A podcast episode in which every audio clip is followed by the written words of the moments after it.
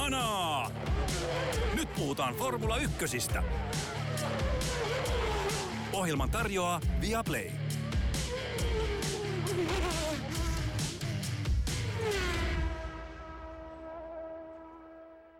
Onko Suomi uusi maailmanmestari? Te tiedätte sen, kun kuulette tämän ohjelman, me emme tiedä vielä, mutta me emme olekaan täällä keskustelemassa jääkiekosta, vaan Suomen todellisesta kansallisurheilulajista, eli Formula 1.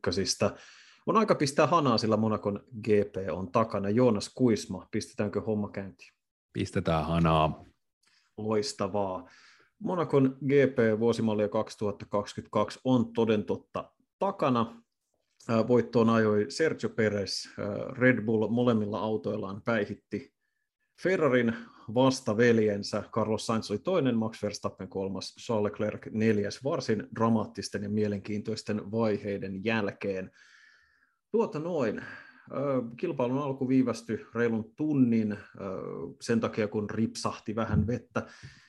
Ennen kuin mennään itse kisatapahtumiin, niin mitä mieltä sä olit tästä koko prosessista kisan, kisan alla ja sen alkuvaiheessa, kun vettä tuli ja alkoi kaiken maailman rengas sirkus. Meillä on itse asiassa tähän liittyen myös kuulija kysymys, niin tota, mutta mä aloitan sun mietteillä tästä, että miten tämä kisan alkuvaihe meni.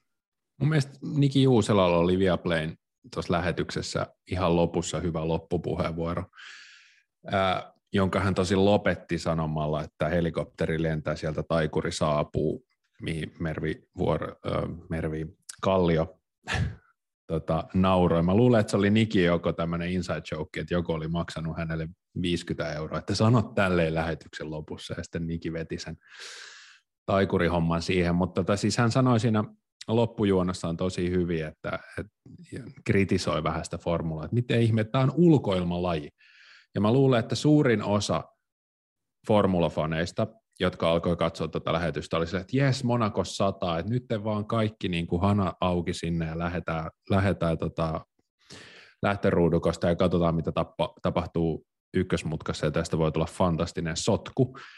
Ja tuntuu todella omituiselta, että se vesitettiin ja vedettiin liian safetysti ja, ja musta tuntuu, että sitten vielä viivytettiin sitä kisa-alkuun, niin musta tuntuu, että tässä vesitettiin sitä tuotetta ja aika monta sellaista, en mä tiedä onko formuloilla tässä maksu TV-aikana sellaisia niin sanottuja tuulipukukatsoja, tuulipukukatsoja, mutta voisi kuvitella, että moni olisi silleen, että no en jaksa venäillä, että tämä kisa lähtee käyntiin. Mun mielestä niin surkea alku kuitenkin formulan ehkä kärkituotteelle, eli Monacon GPlle. Tota, joo, siis sama, ja tuosta oli itse asiassa, mä kurkin aina välillä sitä tuttuun tapaan sitä kansainvälistä lähetystä, Martin Brundle, joka on entinen FX-kuski, niin kuin moni muistaa, niin hän ja itse asiassa myös selostaja, se on aika hassua, koska David Croftin ja tämän Sky Sportsin tiimin selostus on se kansainvälinen lähetys, eli käytännössä he on F1 kasvot maailmalle myös tässä F1 TV-appissa, niin he hyvin voimakkaasti kritisoi Monakon järjestäjiä, ja molemmat sano, ja varsin Martin Brundle, jonka sana painaa jonkun verran näissä, koska hän tosiaan tietää, millaista Monakossa on ajaa kelillä kuin kelillä, niin sanoi, että, että tota, niin nämä 20 tyyppiä niissä autoissa, ne tietää, mitä ne tekee. Et jos rata on vähän märkä, niin sitten se on vähän märkä, sille ei voi mitään. Et, et, jos ei ole monsuunikeliä, niin silloin kisa olisi pitänyt laittaa jo silloin alkuvaiheessa käyntiin. Ja, ja tota, että he olivat hyvin kriittisiä siitä, että he katsoivat niin ympärillä ja sanoivat, että joo, täällä tuli vettä ja tuli hetken aikaa aika paljonkin, mutta kukaan ei osaa selittää sitä, että miksi tämä homma ei yksinkertaisesti lähde käyntiin. Että siinä tuli hyvin voimakasta kritiikkiä järjestäjille, mikä on, mikä on aika harvinaista, kun puhutaan tämmöisestä puolivirallisesta niin kuin firman miehistä tie, tiettyyn pisteeseen saakka, niin, niin tota, sen, sen panin merkille ja olin samaa mieltä. Jeremy Clarkson, joka tunnetaan moottoriurheiluihmisenä, jos ei ehkä asiantuntijana F1, niin twiittasi mun mielestä ihan hauskasti, että jos turvallisuus on näin tor- korkealla prioriteettilistalla Formula 1, niin turvallisinta varmaan olisi, ettei ajeta ollenkaan. Että se oli, niin. kuvasti sitä, että, ne, että yleensä tämmöisellä tavalla varaudutaan vain, jos on aivan niin kuin järjen vastainen sade. Et toki ollaan yeah. Monakossa ja kuten Brundle asiaa kuvaili, Monakossa ajaminen on vähän kuin vetelis olohuonetta ympäri polkupyörällään. Et, et, tota, ää, et ei, ei helpointa, mutta joka tapauksessa jokainen, joka on ohjaamossa näissä kinkereissä, on alansa ehdoton huippuammattilainen ja sen takia ne siellä on. Niin, Sorry, ja tästä tuli vähän pitkä tästä. Ei, ei, ei siis tämä on just ihan oikeaa asiaa, koska se myös, mitä me kuultiin Max Verstappenilta mielestäni siinä ennen kisaa, no, että miksi me ei ajeta, mitä tässä tapahtuu. Että kuskit oli silleen, että no niin, mennään, ja mä ymmärrän sen, jos kuski on latautunut, että kohta ajetaan 77 kierrosta tässä rännissä, ne on täysin keskittyneitä, ja sitten sitä siirretään, ihan sen kuskellekin tosi vaikeaa. Tästä kun lähdettiin liikkeelle, niin Lewis Hamilton sanoi, joka on aika hyvä ajaa sitä autoa, niin sanoi, että tota, et, joo, täällä on vähän liukasta, mutta tämä rata on kuivumassa, että tämä on ihan, ihan okei. Mutta tässä on tietysti lieventävä asianhaara, jonka mä voisin kuvitella, että vaikuttaa tähän ne on nämä uudet autot, että mä luulen, että tuomaristolle ja koko, koko sarjalla oli vähän epäselvää, että kun lyödään noin tota, uuden tyyppistä autot, jotka painaa enemmän sinne, niin ei, ei, ei lähtökohtaisesti ihan oltu varma, että miten se kisa tulee menemään, ja sitten kun oli vielä sadetta ja liukasta, niin tota, ehkä ne riskitekijät oli sitten isot. Ja toinen, toinen vielä niin kuin tällainen mitä Viaplay-lähetyksessä kritisoitiin, niin Vilander sanoi siinä hyvin, että että että jos nämä full renkaat ei, ei niin kuin, missä, missä kelissä näillä voi ajaa, kun niissähän ei ollut juurikaan pitoa siinä, kun niillä ajeltiin. Että niin kuin mitä, mit, mikä, mikä se niiden renkaiden funktio on? Että, ö, erikoisia juttuja tapahtui kyllä. Kyllä. Tuota, me saatiin kuulijakysymys Juha, Juha Flytströmiltä, joka kysyi, että onko sääntö – pakollisesta full wet-renkaasta kilpailun starttiin joku uusi lisäys? Vastaus on, että ei. Se on ollut olemassa, en muista mistä saakka, mutta säännön isä käsittääkseni, ja jos mä ymmärsin televisiolähetyksestä oikein, oli Charlie Whiting, joka oli pitkäaikainen F1 virallinen starteri, kisa, kisapomo ja kaikkea mahdollista, eksperttien eksperttiä arvostetuin kaikista, joka en muista mikä, mihin GPC liittyi, mutta silloin oli hyvin, taas kerran kuin kova sade, ja määrättiin, että aloitetaan turva-auton takaa, jolloin, ähm, ja sitten siinä muutama talli yritti sitten, niin kuin, että ajetaan eri, eri renkailla, että ei mennä, kaikki ei vaihtanutkaan sadekeli, vaan sitten kun rata oli jonkun verran kuivunut, niin sitten jotkut lähti, lähti tota, niin, välikelirenkailla, ja sitten Whitingin tulkinta tilanteesta oli se, että jos olosuhteet on niin vaativat ja niin vaaralliset, että on pakko aloittaa turvauton takaa niin kuin sateen takia, niin silloin, äh, silloin kaikki aloittaa automaattisesti äh, märänkelin renkailla. Näillä full, tehdään full wet lähtö sen takia, koska silloin ei ole mitään järjel, järjen, järjellistä selitystä sille, että miksi voisi lähteä kisaan millään muulla kuin niillä sadekelirenkailla. Ja se oli se peruste sille, että minkä takia se sääntö on tehty, mutta tietysti niin kuin tämä Monakon kisa osoitti, niin se, ei ole ehkä, se ehkä paljastaa joko sen, että miten ylivarovaisia nämä järjestäjät tai, ja kisajohto Monakossa oli sen suhteen, että miten vähän siellä oli sitä vettä tullut, tai sitten, että onko se sääntö oikeutettu, mutta se sääntö kyllä käy ihan järkeen, mutta se on se logiikka, että mistä se sääntö aikoinaan joitain vuosia sitten syntyi, oli se, että jos ne olosuhteet on niin vaaralliset, että ei voida aloittaa ää, normaalista asetelmasta, niin silloin silloin, silloin toi tuotiin sisään. Ja, tai se oli ainakin mun käsitys siitä, että miten se meni. Toi on, toi on hyvä logiikkaa ja samalla se heittää sen kysymyksen, että minkä takia nyt sitten ihmeessä lähdettiin sitten sieltä turvauton perästä.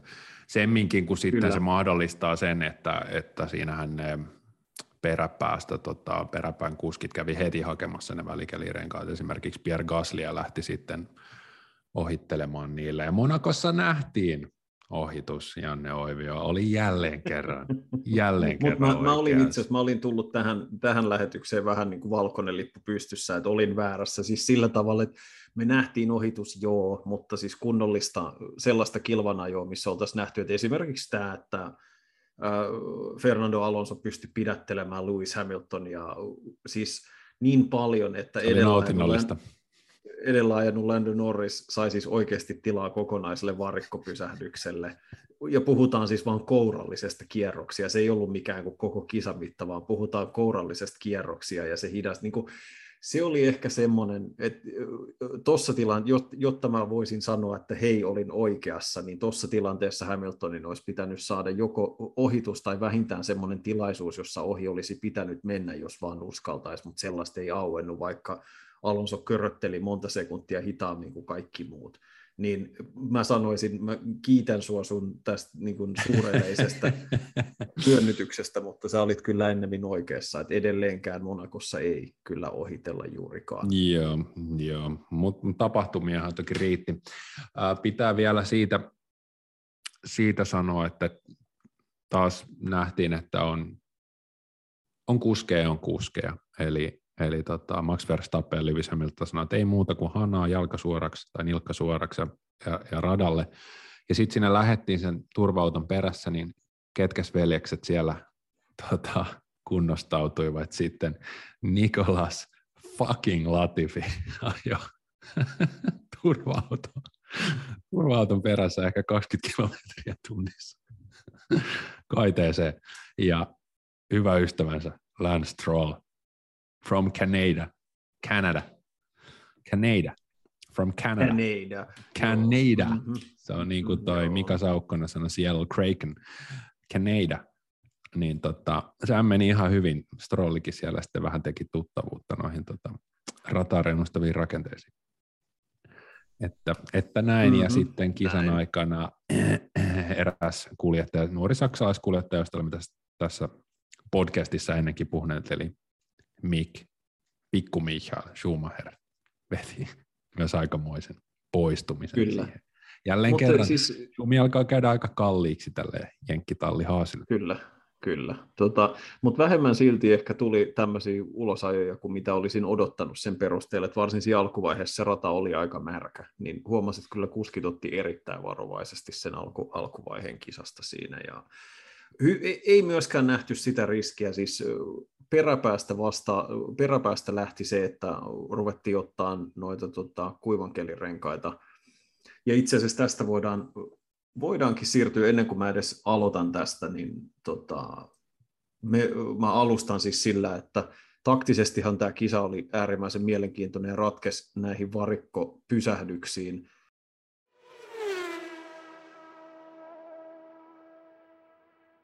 Niin ennen kuin mä otan tämän, niin aloitetaan tuolta kärkipäästä. Mokasko Ferrari sun mielestä tämän voiton Charles Leclerciltä täysin no, vai oliko tässä kyse tämä, jostain muusta? Tämä oli grande casino ja tämä oli grande katastrofe. Aivan. Siis minä olen tässä niin kuin muutama tässä podcastissa ehkä kuukausi sitten kehunut sitä, että miten, miten kliinisesti Ferrari pystyi vaikeuden kausien jälkeen palaamaan tähän mestaruustaisteluun ja ottamaan siellä Bahrainissa esimerkiksi tota, tyylikkäästi voittoja silloin, kun Red Bullilla ei, ei koneet kestäneet, niin Ferrari hoiti kaiken, kaiken jiiri ja otti tyylikkäästi voittoja, mutta tämä oli, oli ihan kamalaa, mitä Leclercille tehtiin tässä kisassa.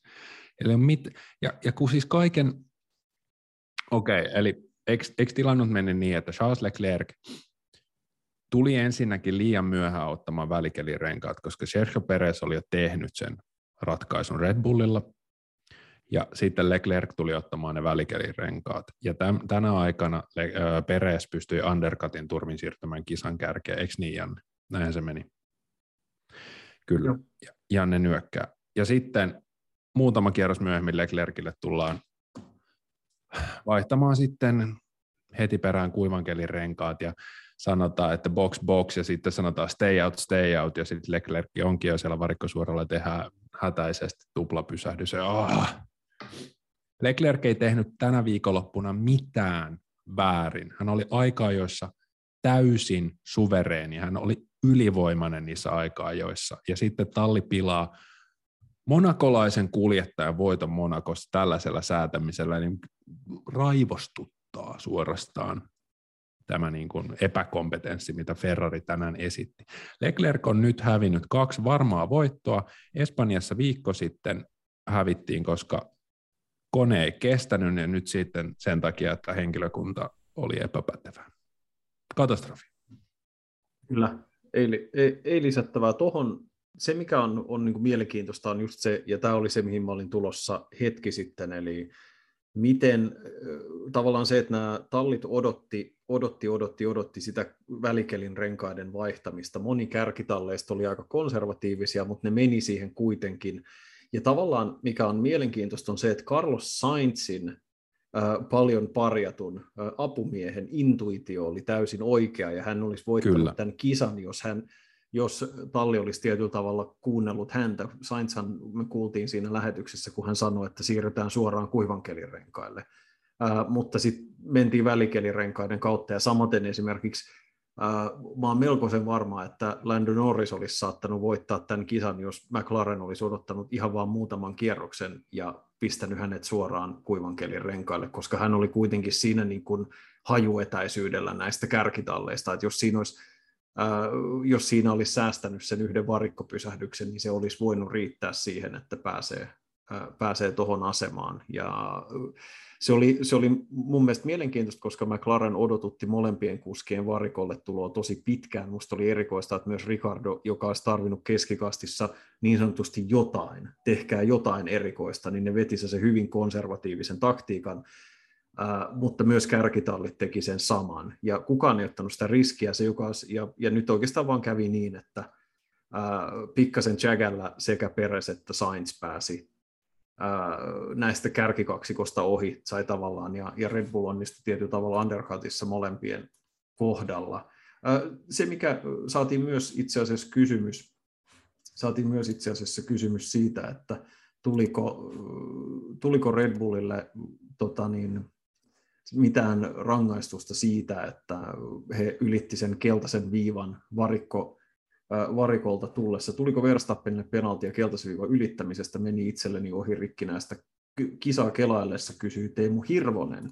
Niin Teemulle vastattakoon, että Ferrari on ilmeisesti tehnyt protestin sekä peräsistä että, että Verstappenista. Me tiedetään, miten usein nämä protestit oikeasti menee läpi. Vastaus on ei todellakaan kovin usein edes Ferrarin kohdalla Christian Horner, Red Bullin tallipäällikkö, sanoi, ja siis tämä, on, tämä koskee siis näitä pysähdyksiä, joissa nimenomaan Red Bullin kuskit pääsi tuota, Ferrarin vastakappaleistaan ohi.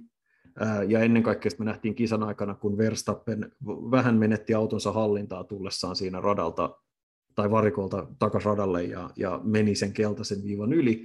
Horner sanoi, että hän ei saanut kilpailun aikana mitään indikaatiota tota, Fialta tai, tai, tai kisapomoilta, että, että tota, niin, mitään olisi mennyt väärin siinä, että ilmeisesti se on tulkittu aika vahinkotilanteeksi, joten mä en olisi Ferrarina kauhean optimistinen, mutta tuosta pitäisi nähdä enemmän kuvamateriaalia, ja, jotta, jotta oikeasti voisi sanoa, että onko tuossa tapahtunut selkeä rike, vai onko kyse enemmän siitä, että tullaan kylmillä kuivankelin renkailla radalle lipsuttelemaan tota, niin se olisi niin kuin vaikeampi sanoa. Joo, mulla, mulla on kaksi pointtia. Mä palaan kohta tähän Red Bullin rangaistusasiaan, mutta mä puhuit Sainzista ennen sitä, niin otan, otan siitä vielä pointin. Eli Sainz tuli kisan jälkeiseen haastatteluun taas allapäin. Nähtiin taas se melankolinen Carlos, jota on nähty koko kauden ajan, josta minä niin kovasti pidän. Ja Carlos sanoi sitten, että, että hän hän, hän koki, että se käänteentekevä hetki hänen kisalleen oli se, että hän juuttui, oliko se nyt varikkopysähdyksen jälkeisellä tai sitä edeltävällä kierroksella, Williams-auton perään ja ajoi ehkä 12 mutkaa hitaasti kierrokselta ohitettava auton perässä ja menetti siinä aikaa, joka sitten satoi Tseko peräsin laariin. Ja siinä ei nyt yksilöity mielestäni, että kuka se kuski oli, mutta en nyt ihmettelisi, jos se olisi ollut eräs kanadalainen Latifi, joka kävi siellä seinässä aikaisemmin, mutta, mutta se oli toimista, mikä Saintsia eniten harmitti, että hän ei, hän ei niinkään syyttänyt siinä esimerkiksi teknisiä tai noita taktillisia juttuja, vaan tällaista ärsyttävää fibaa. Toinen, toinen pointti sitten vielä pitää tuosta Red Bullista, että siinä ei tosiaan lähetyksen aikana palattu siihen ei tullut mitään, että tuomarista tutkisi tai muuta, mun mielestä en nähnyt mitään tekstiä, mutta se, mikä musta oli aika erikoista on, tai kiinnostava, oli se, että kun näytettiin sitä, miten Verstappen ylitti se keltaisen viivan, niin Niko Kovalainen Viaplayn studiossa sanoi, että en tiedä, tuleeko tästä stop and go rangaistus vai varikon läpiajon rangaistus, mutta hänelle oli ihan selvää, että joku rangaistus tästä tulee, niin mä olen meidän kuuntelijan kanssa myös aika ymmälläni siitä, että Red Bull pääsi tästä kuin koira veräjästä. Olisit sä Janne lätkässyt tästä? siis täysin mahdollista. Se oli vaan se tilanne tuli ja meni kauhean nopeasti, ja kun mä yritin seurata sitä, sitä sit, sit kisan aikana, niin mä koko ajan toivoin, että saataisiko me tästä vähän lisää kuvamateriaalia. Et tästä ehkä päästään sitten siihen, että ää, miljoona eri syitä, miksi Monakon GP on vasaran alla, ja yksi asia, mistä FIA ei tykkää, on se, että Monakon GPn järjestäjät ovat pitäneet kisaohjaajan, TV-ohjaajan valitsemisen itsellään siinä taas, missä F1 itse ohjaa kaikki muut kisat, ja tämä on Siis läpi viikonlopun tuli tilanteita, jotka meni täysin ohi suorasta kisalähetyksestä, mukaan lukien esimerkiksi se aika ei ole pysäyttänyt kolari, joka tuli niin täysin yllätyksenä taas, että hei katsokaas. Ja oli, oli myös muita tilanteita, joissa toivoisi, että hei, voitaisiko nyt olla hereillä, että asioita tapahtui ja aina tultiin paikalle myöhässä. Ja tämä Verstappen tilanne oli vähän semmoinen, että se vähän niin kuin tuli ja meni, ja se noteerattiin, hei, tuleeko tästä rangaistus, no mitään ei tapahtunut, ja sitten se, se oli niin siinä, että Ferrari on tosiaan juuri vähän aikaa sitten tehnyt tästä protestin, me ei tiedetä se lopputulosta, mä en olisi ihan hirveän optimistinen, hyvin harvoin näitä ruvetaan jälkikäteen sitten enää muuttamaan. Jos ne tekee jotain, niin ne antaa Verstappenille jonkun aikarankun siitä, mutta todella vaikea uskoa, että ensimmäiseltä meksikolaiselta monakovoittajalta vietäisi karkki suusta. Se olisi, se olisi aika raakaa, mutta en, tietysti en tiedä saa, saa nähdä, mutta joo tuosta ohjaamisesta vielä, niin onhan se aika järkyttävää, että jos Sainz kokee, että tämän kisan ratkaisi se, että hän joutui köröttelemään kierroksella ohitettavan perässä, ja me kuullaan siitä lähety, siis kisan jälkeen haastattelussa, eikä me olla nähty vilaustakaan siitä kisa-aikana, niin sehän on surkeaa televisio-ohjaamista. Tästä olemme puhuneet aikaisemminkin. On, mutta tämä oli, tämä oli ehkä sellainen mikä tässä niin kuin läpi viikonlopun meillä tuli, tuli ongelmia, joita, jotka Joo. harmitti. Ö, otetaan tähän vielä, kun puhutaan näistä sanktioista, niin yksi kysymys Juha Flytströmiltä tuli toinenkin. Miksi Okon sai viiden sekunnin rangaistuksen? Aika hepponen ohitusyritys tuli takaa ja taisi mennä jopa Hamiltonilla pyörät lukkoon. Kyllä se mun mielestä näytti siltä, että se oli ainakin niiden, niissä arvioissa, mitä mä kuulin, niin pidettiin aika selkeänä sitä, että se on viiden sekunnin aikarangaistuksen arvoinen, hyväksyn sen. Ei se mun mielestä, se oli, Oko nyt oli lähinnä muutenkin tulppana toisen alpinen tyyliin siellä radalla, niin sinänsä, sinänsä tavallaan se, että hän, mä luulen, että se oli ehkä kooste kaikkiaan siitä, että hän oli niin paljon tietyllä tavalla tehnyt, ajanut niin kuin Hamiltonin edellä sellaisella tavalla, että se alkoi jo näyttää blokkaamiselta. Että toi oli tavallaan se kulminaatiopiste ja sitten saatettiin sanoa, että okei, tuosta tulee se aikarangaistus. Ja, tota, ja se oli siinä. Että se, oli, se oli enemmän vähän niin kuin sä saat joku kumulatiivisen keltaisen kortin jalkapallossa tai jotain tuollaista, että on vain joku kohta, joka sitten se ei yksinään ole välttämättä sen arvoinen, mutta se on sitten enemmän sellainen, että okei, nyt se, tästä se sitten napsahtaa. Joo, Okonhan oli itse sitä mieltä, että häntä, häntä sorsittiin ja sitten häntä vielä Ei rangaistiin. Juu. että kun F1-kuski saa rangaistuksen, niin yleensä ne on silleen, että jep, mun moka, ei voi mitään, käsi pystyy virheen merkiksi ja otetaan rangaistus tyytyväisenä vastaan. Joo, ja samoin nämä, samoin nämä niin kuin kyseenalaiset ohitustilanteet, joissa osuu, niin aina, aina mole, molemmat on silleen, että itse ajoin täydellisesti, kaveri teki virheen oli, oli tilanne mikä tahansa. Ne on, ne on mahtavia, kun ne on niin kuin viimeiseen asti viritettyjä narsisteja, jotka sullotaan 300 kilometrin tuntivauhtia yskään niistä ei ole koskaan tehnyt virhettä, niin sitä on mahtavaa sitten seurata, kun niitä yritetään rangaista tai torua jostain. Mitä? Keskityn ajamiseen täällä. Uite yrittää.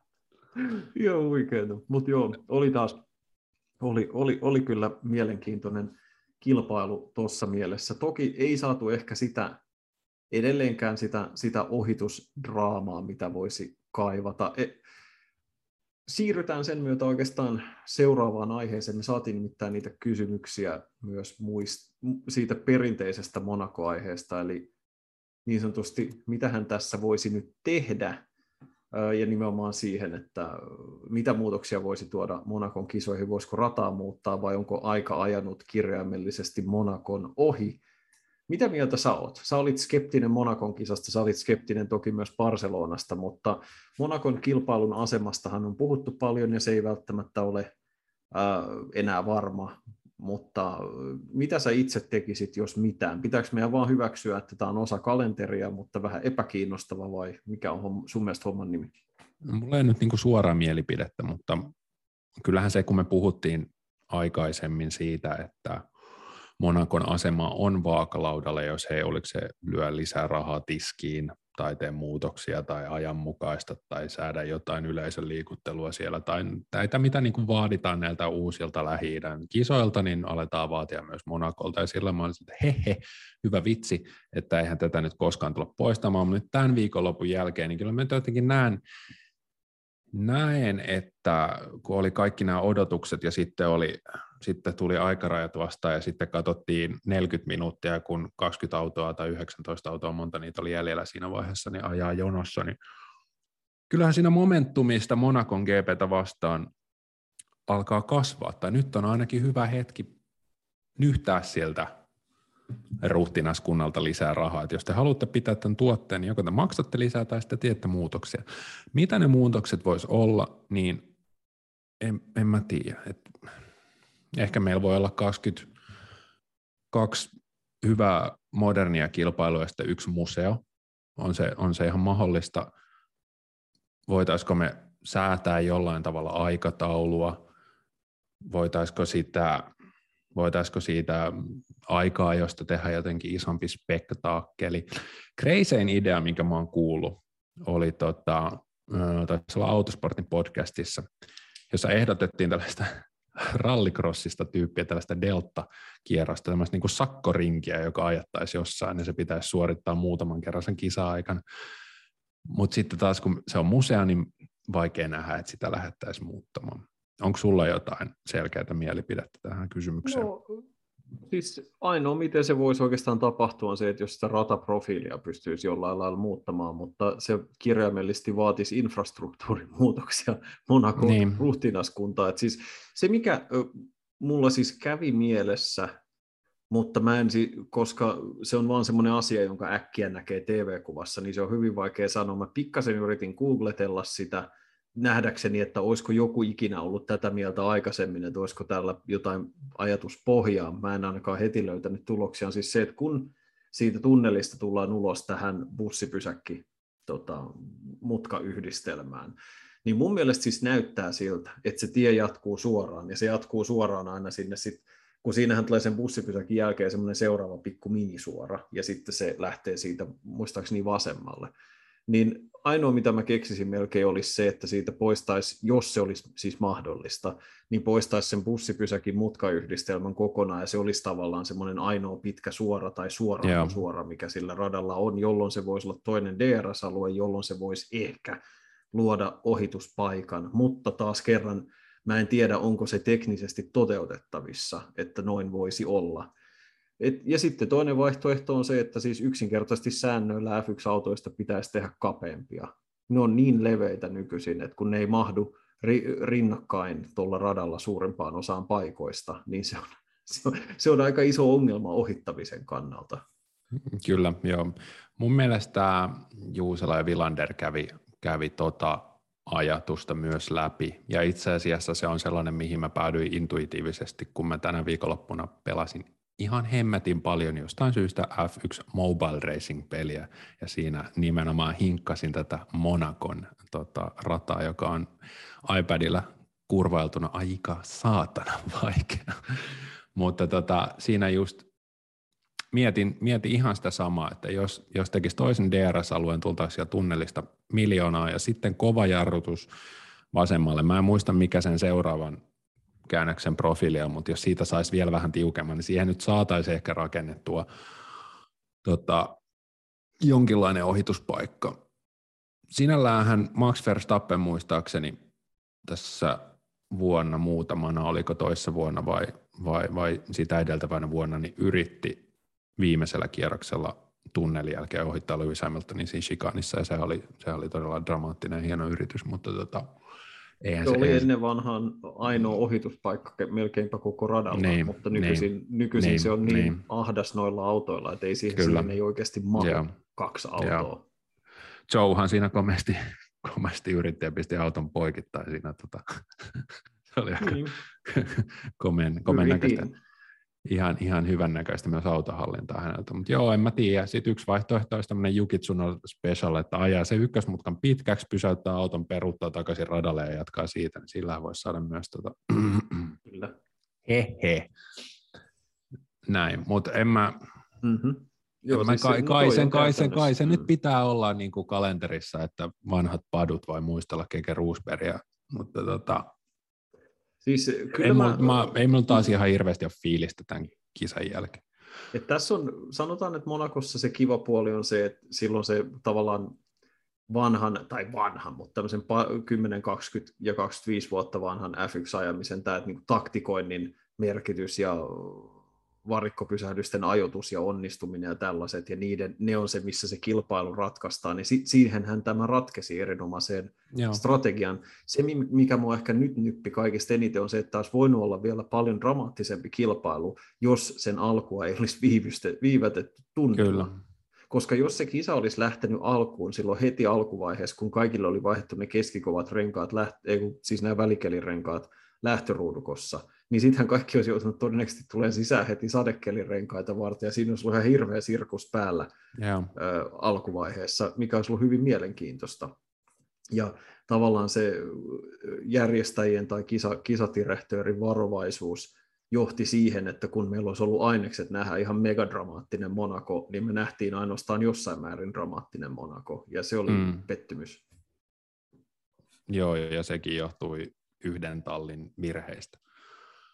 Et mm, tota, se on näin. Näissä on, nyt näillä uusilla autoilla on nähty se, että jos lähdetään turva-auton takaa tähän uusinta lähtö, niin ne on, ne ei, niissä ei tapahdu ihan hirveästi, koska ne, ne imu, imu, imu, imuavot, imuavot on, niin, on niin olemattomia, niin mikä on vielä enemmän hanurista kuin se, no tehdään turvauton takaa uusinta lähtö Monakossa. Oikein laitetaan ne sinne, tai ajatkaa, ajatte tässä pötkössä nyt 75 kierrosta, olkaa hyvä.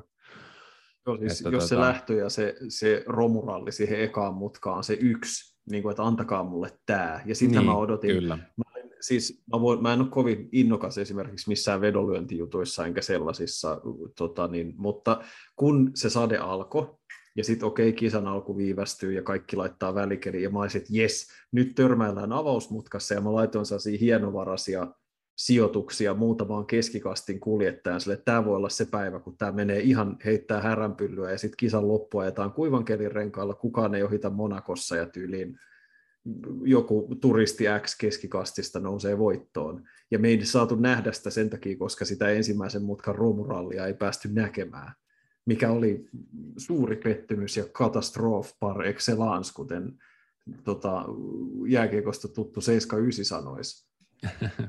I brother 79. Juuri se, take my word. sama, sama okei. Okay. Yksi kukko ja hitte sack tänään matsin jälkeen. Tätä, en muista enää yhtä missään, mutta ää, Monakon pelastaisi se, että ihan rohkeasti yritettäisiin jotain, vaikka sitä delta-kierrosta jossain uudessa kaupungin osassa tai, tai sitten, että tosiaan vaikka ajettaisiin aika-ajoa niin jotenkin useampana päivänä tai en, en mä tiedä, mitä se voisi olla, mutta tässä on siis sellainen pointti, minkä mä haluan vielä nostaa se, että kattokaa, mitä se voitto merkitsi Sergio Peräsille. Hän oli erittäin liikuttunut siitä, että hän voitti Monakon GPS. Ja Christian Horner sanoi sinne hänen tiimiradionsa voiton jälkeen, että hei, sä oot voittaja Monakossa ja sitä ei voi ottaa sulta kukaan koskaan pois. Tuli mieleen Daniel Ricardo, joka voitti muutama vuosi sitten ja veti sinne uima-altaaseen ajohaalarit päällä, että, että ja myös Valtteri Bottas sanoi ton kisan jälkeen, että, että niin kuin täällä on niin haastavaa jossain vaiheessa kisa, että täällä on niin haastavaa ajaa ja tämä mittaa meistä kaikkea. Ja, ja joku sanoi, että näin on aivan, olikohan se Magnussen, joka sanoi, että näillä autoilla tällä radalla sateessa on ihan uskomattoman haastavaa ajaa. Että niin kuin kuskeille se kuitenkin ja talleille, niin se merkitsee todella paljon sen GP-voittaminen. Että, että ehkä me katsojat ollaan tässä vaan nyt vähän niin kuin maksavana vähemmistönä niin sanotusti. Niin siis, että no, silloin merkitys tietysti talleille ja, ja sarjalle taloudellisesti, mutta myös niin se, että kuljettajille vaikea kuvitella vaikeampaa ympäristöä niin eihän se, kun se ei tavallaan katsojien näkökulmasta, se ei vaatisi mitään muuta kuin sen, että siellä olisi yksi priimaluokan ohituspaikka, ja niin. se riittäisi. Se olisi siinä. Sitten taas täydellinen kisa tavallaan, tietyllä tavalla, koska se testaisi, mutta sen on aina, sen on aina nähnyt, tämä menee ihan, mennään vuosikymmeniä taaksepäin, mä muistan, kun Mika Häkkinen voitti siellä sen, hän oli niin aivan poikkeuksellisen tunteikas sen jälkeen, ja vaikka kuinka monta muuta, tietysti Olivia Panis, joka se oli tietysti ihan, kaikki tuli aivan täysin puskista, mutta siinä on, Monakolla on, on oma erityismerkityksensä ja mun mielestä on makeeta, makeeta aina kun tulee uusi ensikertalaisvoittaja Monakossa, koska joka kerta sen näkee siitä kuskista, mitä se merkitsee. Ricardolla on sinänsä kiinnostava tausta, että muistaakseni ennen sitä hänen ensimmäistä voittoonsa, niin vuosi tai kaksi aikaisemmin hän käytännössä menetti varman voiton siihen, että Red Bull mokas varikkopysähdyksiä ja Hamilton pääsi voittoon. Ja silloin, kun yleensä sit kuski sanoo kisan jälkeen radiossa, että tosi että ikävä juttu, että ei voitettu ja harmi, että varma voitto kuluu hukkaan, niin Ricardo muistaakseni sanoi silloin radiossa kisan jälkeen, että älkää sanoko mitään. Mitään, mitä te sanotte, ei voi niin kuin, tehdä tätä tilannetta paremmaksi. Se oli niin kuin, hyvin paino, tai se vielä tavallista painokkaammin ilmoitettu sille, että kiitti kaikille. Joo, ja Leclerc oli nyt sama, että, no, että I, have, I have no words sen jälkeen, että kausi on pitkä, mutta meillä ei ole tähän varaa, ja se on varmasti kauden parhaita radioliikenteitä, kun hänelle sanotaan siinä toisen pysähdyksen aikana, stay out, stay out, stay out, ja hän vaan jotain huutaa sinne aivan, aivan paniikissa ja raivoissaan, että tota, siinä näki myös se, mitä se Leclercille olisi merkinnyt. Mutta eikä ollut ensimmäinen kerta, kun pieni epäonni vaikutti ei, hänen ei, voittomahdollisuuksiinsa. Ei, ei. Et, muutama jakso sitten puhuin siitä, että miten silloin, äh, kun Sebastian Vettel taisteli maailmanmestaruudesta äh, Lewis Hamiltonia vastaan, niin miten kuskit mokas, tai Vettel mokasi sen chanssinsa voittaa Ferrarilla uransa viides maailmanmestaruus, niin tuntuu, että tällä kaudella, jos tämä Red Bullin voitto on päättynyt, niin tässä nyt syyttävä sormi alkaa heilua sekä kohti kuskeja, vähän kohti luotettavuutta ja, ja nyt sitten taktista sekoilua, että Ferrari tarvii nyt onnistumisen Azerbaidžanista tai, tai ainakin sitten sitä seuraavasta kilpailusta heti. Muuten, muuten alkaa näyttää huonolta. Pitää paikkansa.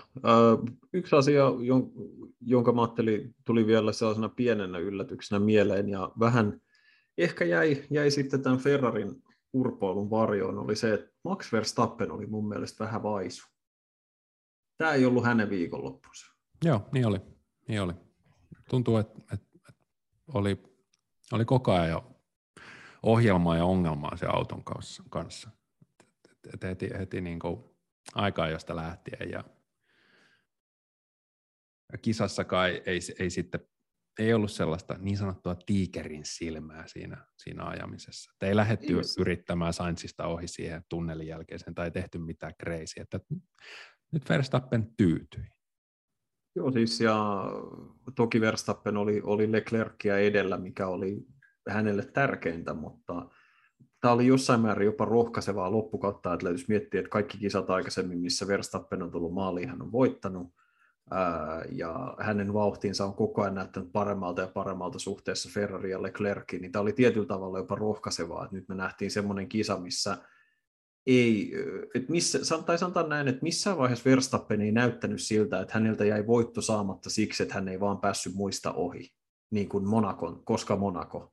Ja se oli ehkä sellainen, että okei, tämä on, asiat on joskus ollut huonomminkin tässä suhteessa, että se oli, ja se, että Peres oli esimerkiksi aika ajossa nopeampi, ihan ok.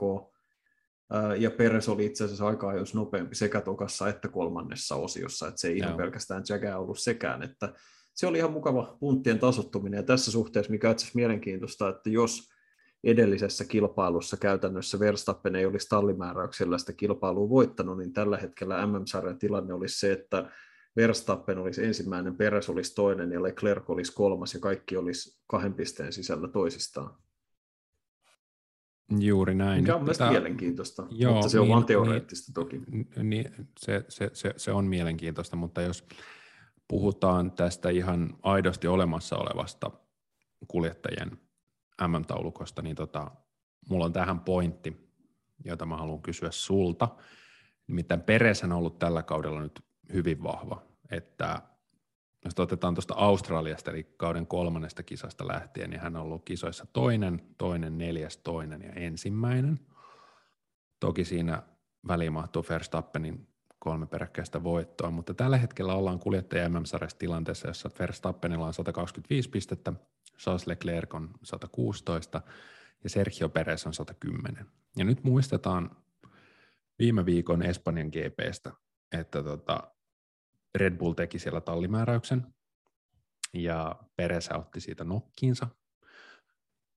Ja tota, mun kysymys on nyt se, että kun Peresillä on tässä vaiheessa vain 15 pistettä vähemmän kuin Max Verstappenilla, luuletko sä, että tästä MM-taistelusta tuleekin vielä Verstappenin ja Peresin tiimin välinen skaba? Ja miten nämä tallimääräykset siinä vaiheessa menee ja millainen soppa niistä sitten syntyy? Tavallaan Kiinnostavintahan olisi se, että jos tässä olisi kolme, ja me nähtäisiin vähän niin kuin sellainen 2007 tilanne, jossa Räikkönen kisasi maailmanmestaruudesta molempia McLarenin kuskeja vastaan. Se on hyvin harvinaista, mutta joskus näinkin käy. Niin siis silloin tämä tilannehan näyttää siltä, että Peresin pitää pakottaa itsensä siihen asemaan, että häntä vastaan ei voi enää asettaa tallimääräyksiä. Ja tämä Monakon voitto on tietysti yksi sellainen liike, ja se, että hän asemoi itsensä niin vahvoille mestaruustaistelussa, hänen pitää pystyä samaan Bakussa ja Kanadassa ja oikeasti pysyä siinä kannoilla koko ajan, koska jos heti sitä hajurakoa tulee Verstappeniin ja Leclerciin, niin kyllä se jossain kohtaa se fokus siirtyy. Että Red Bull pystyy ottamaan tämän aika rennoin elkein niin kauan, kun kausi on, ei olla vielä niin kuin lähellä kauden loppua, mutta kyllähän he, niin kuin me nähtiin Espanjassa, niin he suosii Verstappenia, joka on kuitenkin edelleen lähtökohtaisesti nopeampi kuljettaja, ja hän on se niin kuin osakeyhtiön silmäterä ja markkinoinnin ykköshevonen, niin he suosii häntä lähtökohtaisesti siihen saakka, kunnes Peres tekee mahdottomaksi toimia enää näin. Et se on tavallaan se ylimääräinen vastuu, mikä hänen niskassaan on. Mitä mieltä sä oot? No mä oon sitä mieltä, että jos Peres aidosti haluaa haastaa Max Verstappenin MM-kisoista, niin se, se haastaminen pitää tehdä lauantaisin. Eli hänen pitää pystyä melko systemaattisesti voittamaan Max Verstappenia aika-ajoissa, jotta hän saa sitten parempia tilanteita kisoihin ja saa siihen ehkä Charles Leclerkin tai Carlos Sainzin hänen ja Verstappenin väliin, jolloin niitä tallimääräyksiä ei voi tehdä ja niin kuin sitä kautta lähteä – et sieltä se lähtee. Hänen pitää olla yhdellä kierroksella nopeampi kuin mitä hän on tähän asti ollut, vaikka hän on siinä niin kuin tällä kaudella ollut paljon parempi kuin viime kaudella. Et sieltä se lähtee, näin mä sen uskon. Kyllä. Joo, niin on. Ja siis totta kai niin kuin, niin kuin molemmat puhutaan samasta asiasta, eli Peresin pitää näyttää, että hän pystyy olemaan tasaisesti nopeampi kuin Verstappen. Kyllä. Että silloin, jos tilanne palaa siihen, mitä me ollaan kuitenkin nähty alkukaudella, että Peres on hyvä, mutta ei yhtä hyvä kuin Verstappen, niin silloin se, on, se tilanne muuttuu niin selkeäksi, että lisää tallimääräyksiä on tulossa. Mutta jos, jos hän pystyy samaan kuin nyt Monakossa, niin ei ole mitään syytä sille, että miksi hän, silloin Red Bull ei, ei pysty enää järjellisesti perustelemaan sitä, että minkä takia, minkä takia Peres pakotettaisiin siirtymään syrjään. Se on, se on ihan päivänselvä juttu. Joo, itse asiassa vasta tässä vaiheessa huomaan, että toi Okonin penaltihan tiputti hänet siis tosiaan kokonaan pois pisteeltä, ja sieltä Sebastian vanha kehäkettu Fettel nappasi siis Hyvin havaittu. Pisteen, sori, sori, sori, kato, mä olin, niin, mä olin, niin, mä olin niin kiinnostunut vaan Naastolan valtasarin pisteistä. Että tota... Ei, toi on muuten, mehän ei ollakaan vielä ehditty Bottaksen kisaan, ja ehkä tällä kertaa siihen on, on, on syytä. Nyt me nähtiin ja voitaisiin ottaa, otetaan tähän loppuun, loppuun lyhyestä virsi kaunis. Bottas ajoi siis yhdeksäntenä. Tämä oli tulosluettelon yhdeksäs, pari kelvollista MM-pistettä, mutta lopulta ei ihan hirveästi sanottavaa Bottaksen viikonlopusta. Alfa ei selvästikään ollut tällä radalla niin nopea kuin he on ollut joillain muilla, ja sen lisäksi Bottas ei, ei missään vaiheessa ollut sellaisessa tilanteessa, että hän olisi pystynyt uhkaamaan ylemmistä sijoituksista. Että hän, hän otti autosta irti sen, mitä pystyi, ei tehnyt virheitä, tai sellaisia ainakaan, mitkä TV-kameroihin olisi päätynyt, mikä ei tarkoita, että virheitä ei olisi sattunut. Mutta ainakaan noin lähtökohtaisesti isompia virheitä ei sattunut. Solidi suoritus, jossa tallikaveri jäi taas siellä ynnä muut, ja, ja Bottas otti tallilleen pisteitä. Joo, mähän on siis profiloitunut Valtteri Bottaksen vihaajana. Äärivihaaja. Tässä, tässä podcastissa, vaikka Ilta-Sanomien kolumnissa sanoinkin häntä Suomen kiinnostavammaksi urheilijaksi, mutta tota, koska tykkään hirveästi katsoa, kun hän ja Tiffany maastopyöräilee Coloradossa ja ottaa julkaisee kuvia, jossa Walterilla on pylly paljana ja sitten myy niitä 5000 kappaletta ja Bottas antaa yhden Lewis Hamiltonin. Kuka tekee sellaista? Tämä on ihan mahtavaa. Ei kukaan suomalaisurheilija tällä hetkellä noin lennossa kuin Bottas. Anyway, vaikka mä olen profiloitunut Valtteri Bottaksen vihaajana, niin kyllä mulla nytten äh, syyttävä sormi tässä Monakossa osoittaa Alfa Romeon ja sen luotettavuusongelmiin, koska Bottaksella meni jälleen kerran se ensimmäinen harjoitus perjantaina täysin ohi, koska siinä autossa ilmeisesti haisi vaihdelaatikko ja siellä joku kineettinen osa irtos voimanlähteestä ja, ja tota, rikkoista vaihdelaatikkoa samalla ja Bottas joutui taas kaivamaan niin nää ja, ja juomaan jotain nesteytysjuomia kuin muut, muut kies rataa.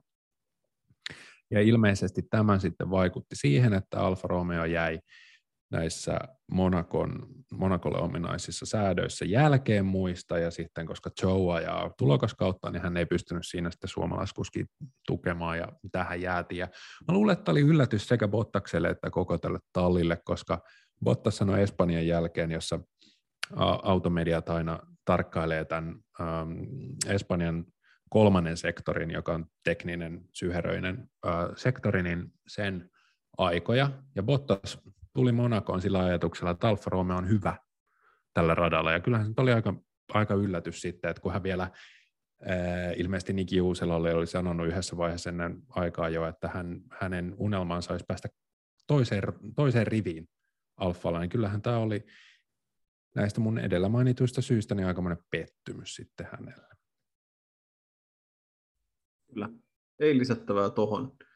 Yksi asia, joka varmasti kiihtyy pikkuhiljaa Monakon jälkeen, jo kuultiin uhkaavia, ennakoivia, sellaisia minilyysejä, asia, mitä ollaan sivuttu tässäkin. Eli entistä enemmän alkaa käydä huhuja sen ympärillä, että Daniel Ricardo saattaisi menettää ajopaikkansa McLarenilla ensi kaudeksi, vaikka hänellä sopimus on.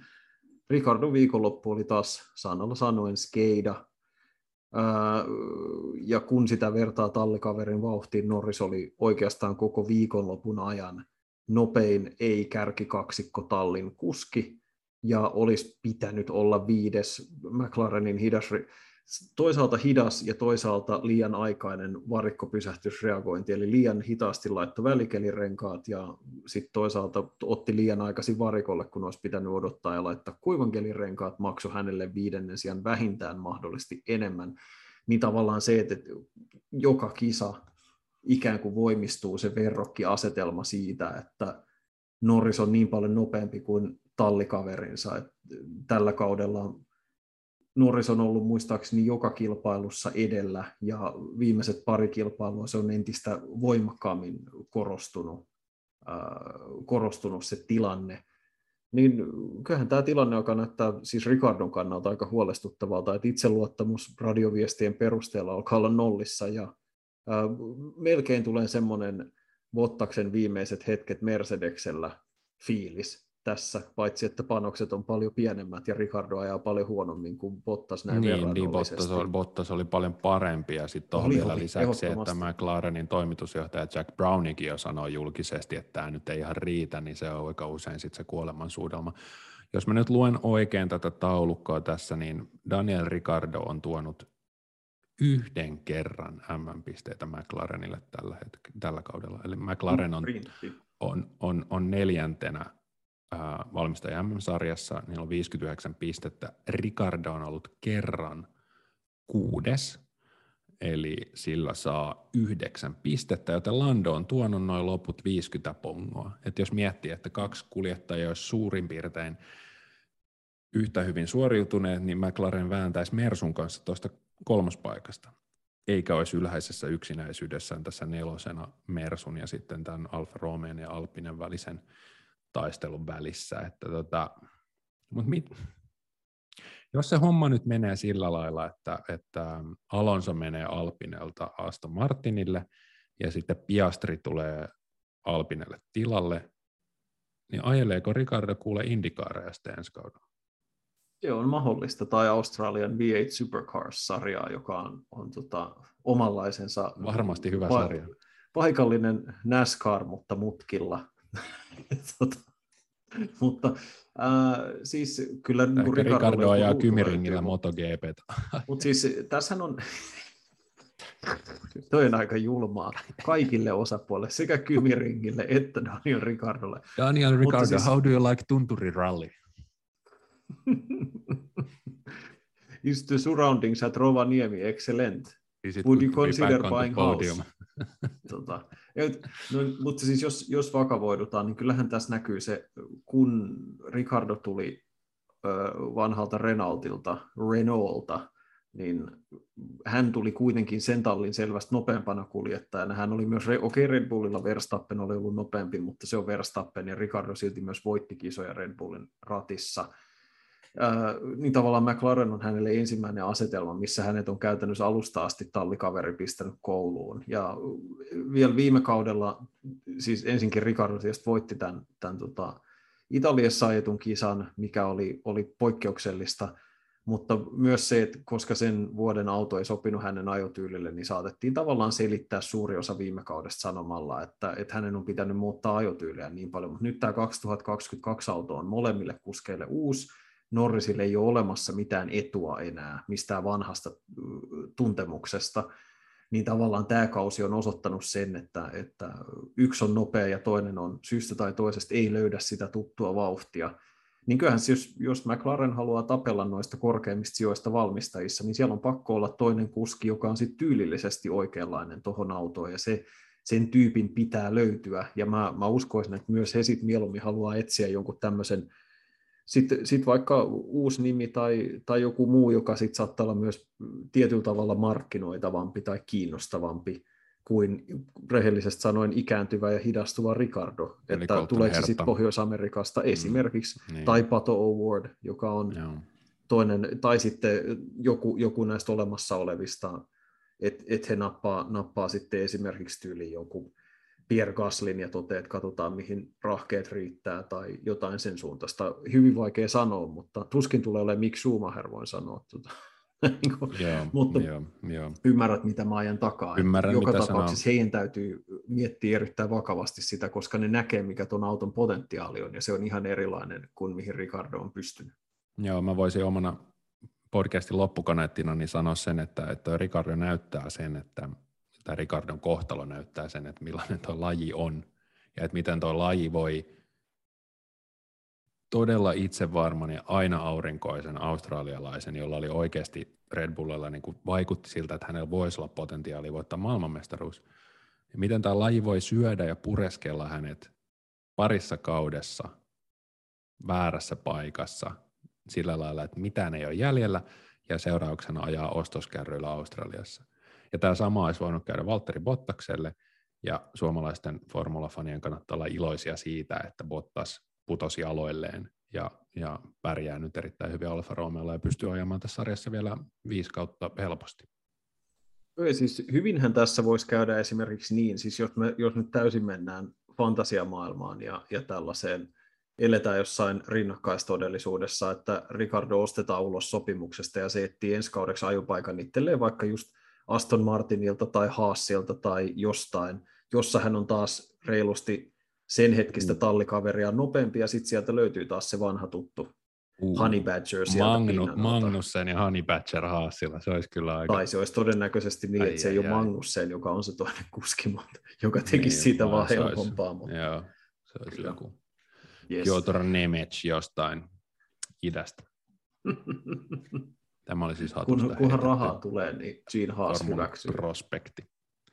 Hei äh, Joonas, lämmin kiitos jälleen kerran. Kiitos myös meidän kuulijoille monista mielenkiintoisista kysymyksistä. Äh, kuten sanoin, kun, täm, kun te tämän kuulette maanantai-aamuna, te tiedätte, onko Suomi uusi maailmanmestari. Minä en mene jännittämään sitä peliä juuri nyt, Mutta siirryn sen sijaan editointihommiin. Joonas, mukavaa sunnuntai-iltaa. Kaikille meidän kuulijoille mahtavaa uutta Formula-viikkoa. Seuraava kisa parin viikon päästä Azerbaidsanissa. Hanaa palaa asiaan toki myös väliviikolla. Siihen saakka kiitos ja moi moi.